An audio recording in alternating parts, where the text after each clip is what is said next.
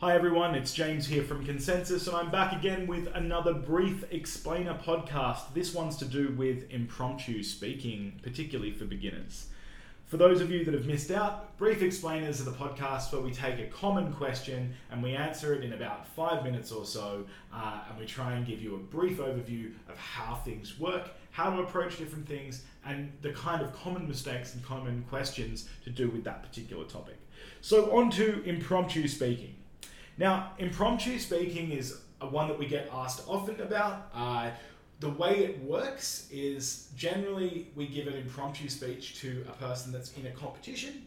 Uh, we put them in a room for a couple of minutes with a relatively abstract, kind of weird topic, and then we ask them to come up with a speech. Uh, and that speech is supposed to be different from their prepared speech. It's supposed to be still using the forms of a normal speech, uh, but it's supposed to showcase their ability to conceptualize and engage with other ideas aside from their prepared material. That's what it's supposed to do.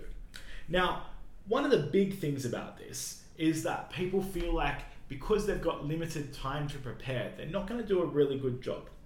I think this is a bit of a misconception. I think that most speakers actually do a much better job engaging with their material if they care about their material. So it's not so much about how much time do you have to write down full sentences, but how many things do you know about that could fit this particular topic area? Now, as adjudicators, we don't have any idea what's in your head. So an impromptu section is a great way to showcase some of those interests that you might have. I'm going to give you a quick example based on some personal experience here.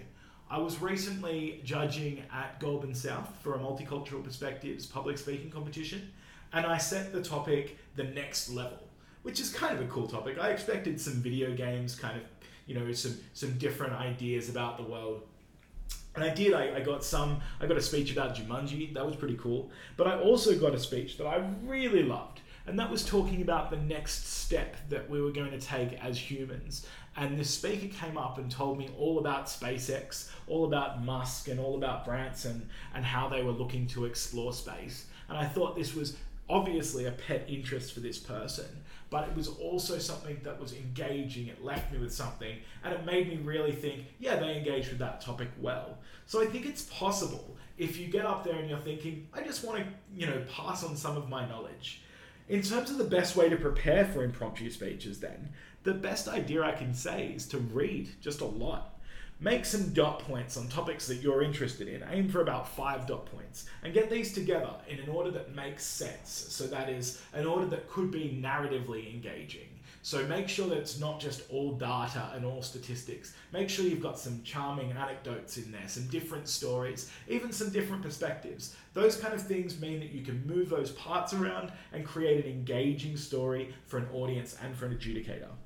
In terms of the best way to deliver impromptu speeches, I think you shouldn't forget that structures are there to help you. So that is make sure you've got a clear beginning, a clear middle, and a clear end, and make sure that you're actually driving towards that throughout the entire speech. Try not to be overly structured here. So try not to say, my name is blah and I'm from this school, because as adjudicators, we already know who you are right? So it's important that you use the structures in a way that keeps the idea growing for the audience and is not a mechanical, you're not like a, a chairperson trying to introduce yourself. You're a speaker trying to convey an interesting idea, and that is no exception in an impromptu environment. Let's look at some common mistakes before I, uh, you know, finish this podcast off.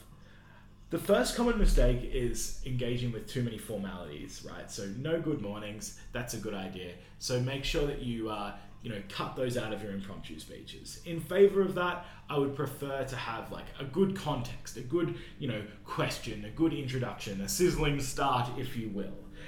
The second kind of common mistake is when people go a little bit too broad.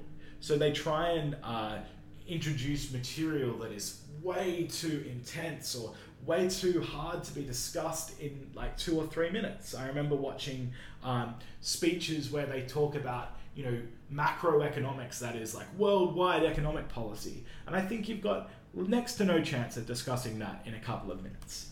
The third thing is putting too much pressure on yourself. An impromptu section is not supposed to be particularly easy, but as the audience and as adjudicators, we're all really hoping that you do well. So try not to think to yourself, oh my god, I'm going to be measured by this. I'm going to be, you know, you know, kind of looked at as, you know, a success or a failure. I think it's really important to think all I want to do is get one idea out and be as coherent as possible, be as understanding, um, understandable as possible. In final thoughts, I'd just say you will get better at this. You've just got to practice. It's one of those things where you know you can take a topic that is any kind of idiom and you can uh, say it in front of your parents, say it in front of teachers, and just try and experiment different ways of doing it. You don't have to get it perfect.